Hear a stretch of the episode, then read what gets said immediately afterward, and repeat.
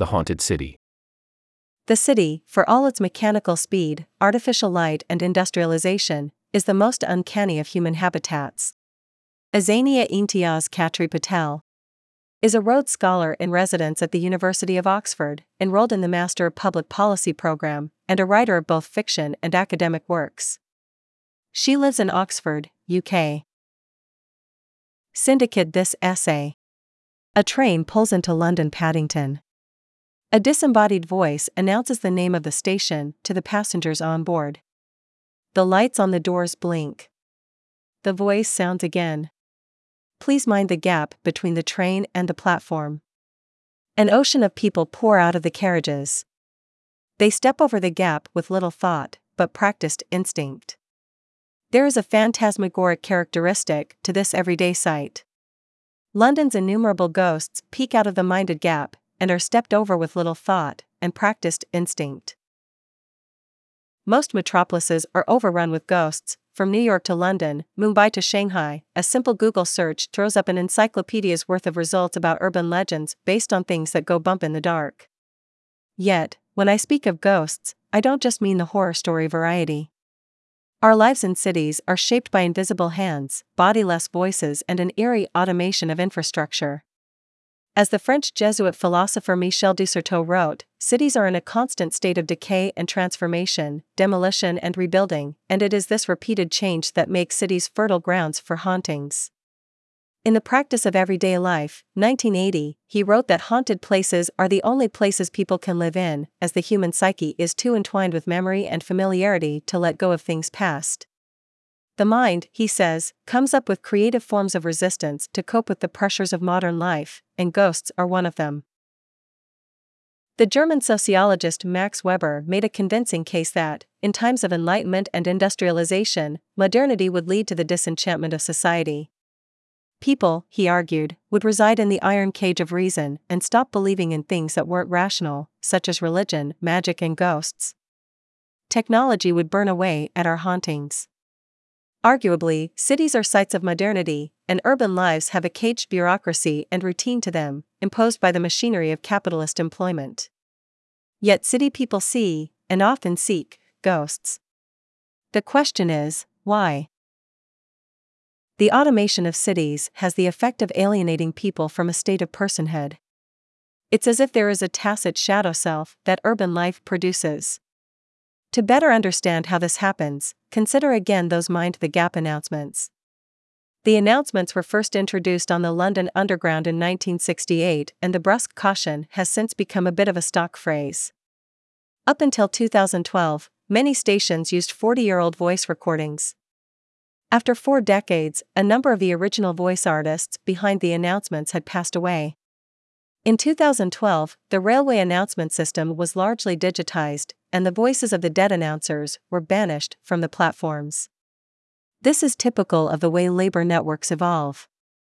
As new forms of automation become common, some labor is created, some is made redundant. Cities are in flux, and that is the heart of the city dwellers' alienation. Change in cities is routine, and the exorcism of London's railway went largely unnoticed. Except if you travel fourteen minutes southeast from Paddington and pull into Embankment Station, where the Mind the Gap announcement is distinct from those anywhere else in the city, perhaps because it is still the voice of a ghost. Following the digitization of the announcement system, a visibly distressed woman approached staff at the station to ask them where the announcement voice had gone. As the B B C would later report, her panicked query stated, "That voice was my husband." Margaret McCullum is the widow of Oswald Lawrence, the actor who had recorded the original announcement. It is easy to forget that, before being projected over audio systems every two to four minutes, the announcement voices originated in a real person with a real, complex life.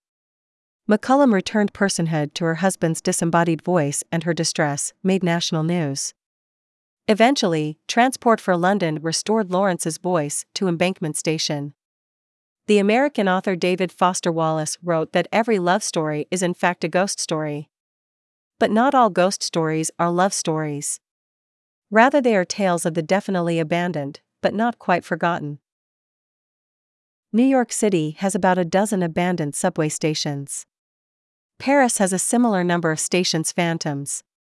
Geisterbahnhof, ghost stations, in Berlin were a tangible reminder of the separation of East and West Germany for Soviet-era commuters. Transport within cities is dictated by economic and socio-political shifts. It is invariable that there will be stations that trains do not stop at, places of disuse that become the home of ghosts and shifting phantoms. Weber held that the industrialization of society would ward off ghosts, and yet the very opposite has taken place in a number of settings. These are often places that have modernized infrastructurally, but still hold tight to cultural stories and iconoclasms. A rapid urbanization took place in Japan following the Meiji Restoration in the late eighteen hundreds. The contact with Western technologies led to the first railroad line being officially opened in eighteen seventy-two. With the establishment of modern transport, Japan's shape-shifting tanuki discovered new tricks in the country's imagination. Even though the tanuki is a real mammal, Japanese folklore often depicts the raccoon dog as a shape-shifting trickster spirit. In traditional tales, the spirit would take the shape of monks and children and malfunctioning household utensils, such as teapots, to make a fool out of innocent passers-by. Following the creation of a modern transport system, a new tanuki lore became commonplace in urban Japan. A packed train traverses a narrow tunnel in the small hours of the night. As it powers along, its driver hears the telltale sound of another locomotive chugging towards them from the opposite direction. He pulls the train to a screeching halt to wait for the other locomotive to pass. The terrified passengers fear an impending crash, but the other train never arrives. The driver is confused, but carries on the journey. This happens again the next night. And the next. And the next again. The train stops to avoid a collision, the other carriage never appears. Frustrated, one night the driver does not stop his train. It juts forward, and the passengers brace for a collision that never comes. However, the following morning, the crushed corpse of a tanuki is found by the tracks. For the folklorist Michael Dylan Foster, the tanuki tale is allegorical, it's representative of the loss of a traditional, communal way of life in the face of industrialization. The spirit tries to take the shape of the modern in order to impede it, but is crushed under the inevitability of modernity's approach. Yet, the prevalence of the paranormal tale indicates the stubbornness that city folk show in holding on to their ghosts. This peculiar space that ghosts occupy as both literal and figurative indicates their function as boundary objects. Utilitarian approaches to urban planning do not leave room for emptiness. In the work of the American sociologist Susan Lee Star, boundary objects are terms of communication that are plastic enough to be adaptable across multiple viewpoints and yet maintain a continuity of identity. Boundary, in this usage, does not mean edge or periphery, but rather a shared space where exactly that sense of here and there is confounded. Thus, even semiotically, ghosts transgress clearly defined boundaries. They can be literal and metaphoric, modern and non-modern simultaneously. Ghost stations can be simply abandoned spaces or spaces we imagine as occupied by paranormal entities, or both. The phenomenon of such urban paranormality is not delimited to trains and railroads, though few tangible infrastructures enshrine industrialization, urbanization and transition as profoundly as the locomotive. In that vein, the fear associated with the abandoned but not empty transcends the division between fact and metaphor. This contradiction is made curious by the fact that contemporary cities are choked for space. Utilitarian approaches to urban planning do not leave room for emptiness. Spaces that fall into disuse for one purpose are quickly repurposed for another. After union strikes shut down Bombay's, as it was then called, textile mills in nineteen eighty-two, the defunct mills quickly became haunted in popular imagination. Legend goes that Mukesh Mills, a large mill complex that burnt down in a mysterious fire, is perhaps the most haunted site within the city. This hasn't prevented its use as a peculiar wedding venue and the setting for grand Bollywood film shoots. Stories of actors being haunted and getting possessed while shooting at the location often make their way into local gossip rags, especially before the release of a big-budget horror film. while ghost stories of furious, dead workers and grotesque doom harbingers attached themselves to the looming mill structures, they did not diminish the fact that these spaces were available real estate in a land-starved geography. The mills found an easy transition from industrial hubs to malls, film shoot locations, and housing estates. Their ghosts learned to coexist with shoppers and Bollywood stars and occasional tourists. The same was not true of the working-class labor networks that relied on the decimated mills. More than one hundred fifty thousand workers were made jobless as the textile manufacturing industry disappeared overnight. For their residents, cities are often nodes of loss and mourning. In his seminal essay The Metropolis and Mental Life, nineteen oh three, George Simmel highlighted this. The city is a hub of intense external and internal stimuli, and, to protect oneself against the constant change, metropolitan individuals create a protective organ over their mental life.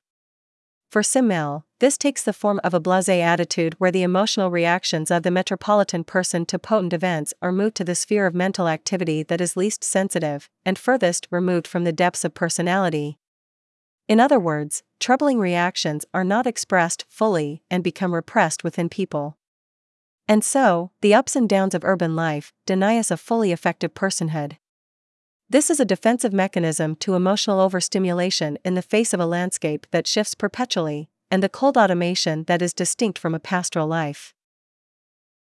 In industrialized cities, people feel they're dispensable. Following the aforementioned labor union strikes in Mumbai in nineteen eighty-two, more than eighty mills once central to working-class employment in the metropolis were shut down. Cities are shaped by a cruel callousness to those on the lowest rungs of their socio-political networks. A woeful Gujarati language song from this era croons Mumbai Ni Kamani Mumbai Masamani, translating loosely to, what rises on the coast of Mumbai will be washed away by Mumbai's sea. For the alienated worker, the city is Kronos-like, swallowing what it has birthed itself.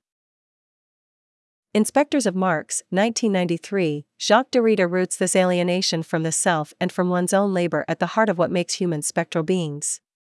While the present is ever shifting, it is also perpetually haunted by the past. It is unsurprising, then, that those people and classes who form a city's invisible work networks are often seized by a ghostly anxiety about progress, a shadowy intimation that it will leave them worse off, and even render them insubstantial to the city. Between two thousand nineteen and twenty twenty, I spent considerable time conducting interviews in a slum rehabilitation site in Mumbai. These were housing complexes that had been newly built following a government-mandated bulldozing of the slums that had stood on the plot previously. One of my interviewees described how the elevator next to her state-allocated apartment was haunted. Her reasoning was simple: many construction workers had died while building the apartment complex, so it was a place of loss, she declared. While I could find no records of actual worker deaths, this sentiment of loss was repeated across interviews and across sites. Though laid in concrete, metropolitan foundations are easily unsettled. As working-class, rural-to-urban migrants, the residents of Indian slums have a tenacious relationship with the city. Yet while the city represents material and social progress, it also lacks the stability of the village. These residents are haunted by an anxiety about progress. The anthropologist Andrew Johnson articulates this anxiety as the fear that arises when individuals and societies are unsure and uncomfortable about whether progress has actually taken place. There is a top-down articulation of an improved quality of life, the embracing of a neoliberal global aesthetic, but those whom it impacts directly find themselves on the effective fence about it. Cities represent this conundrum. While there is constant change, is this change truly for the better? Does it account for the deep unsettlement it causes in people? Does it make sense of the fear that is produced?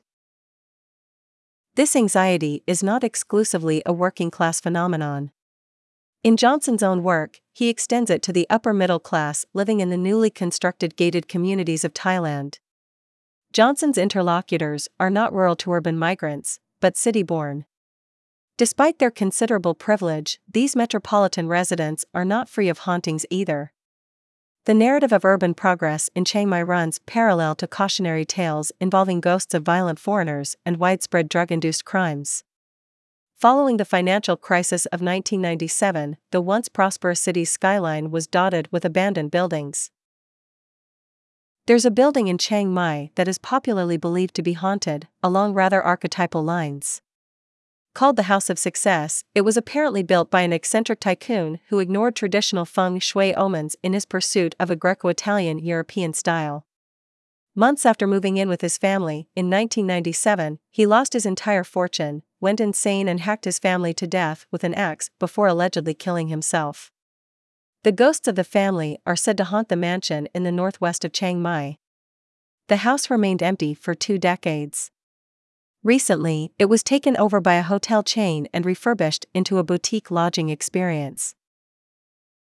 Even for the urban bourgeoisie, places like the House of Success are tangible reminders of financial precarity. Stories of reversal of fortunes are double-edged fairy tales, traditional warnings are abandoned for material gain, catastrophe follows. Johnson explained the rise in Thai ghost stories through the Freudian uncanny, the fear that arises when the familiar becomes unfamiliar. For the residents of Chiang Mai, the empty houses in their neighborhood were specters of an uncertain and terrifying future. The familiar discourse of the urban only moving forward, progressing, were rendered unfamiliar. The rise in migrant worker networks brings to the fore anxieties of replacement. There arises the potent and often xenophobic fear of demographic transitions. Though laid in concrete, metropolitan foundations are easily unsettled. As Karl Marx foresaw, the self-destructive traits of the modern means all that is solid melts into air.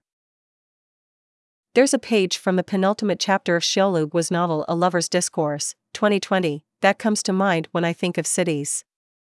The protagonist is asked by her husband, did she not dislike London when she first came to it?